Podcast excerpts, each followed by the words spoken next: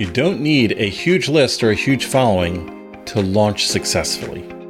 Yep, I said it. And this is going to be controversial for some of you because you're sitting back waiting, hoping one day you're going to hit some magic number that somebody put out into the world that says this is the magic number you need in order to launch something. Now, think about it in the real world, if you had a restaurant today, you don't wait until you bank up some list in order to do a grand opening, right?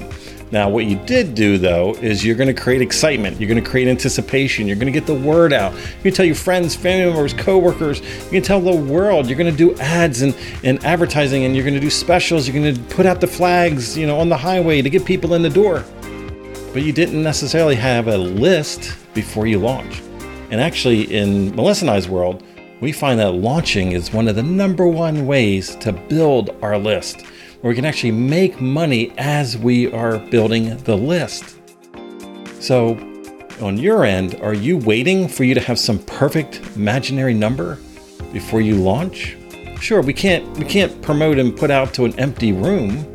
We do need to do something and put it out into the world.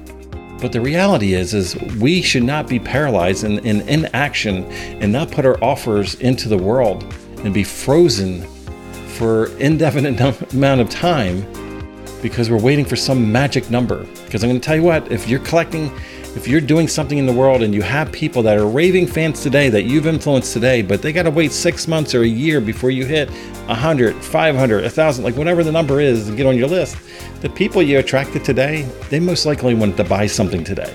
And by a year from now, when they're part of your bigger list, they probably already bought their solution that they needed. They probably don't need it from you anymore.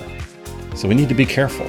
You really don't need a huge list. You really don't need a huge following to be successful.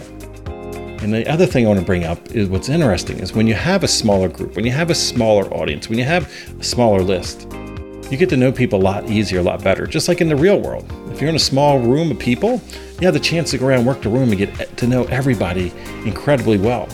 But if like uh, if you're at a wedding and there's 500 people at the wedding and you're trying to work around the entire room, you can only give people five, 10 seconds at a time. Like you're just you're just rinse and repeating over and over again.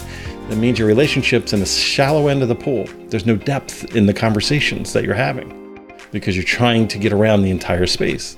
Same thing when it comes to your list. You have the ability to have a better engaged conversation with your audience, with your list in advance of a launch when it's smaller, more intimate than you do when you get it when it becomes larger later on.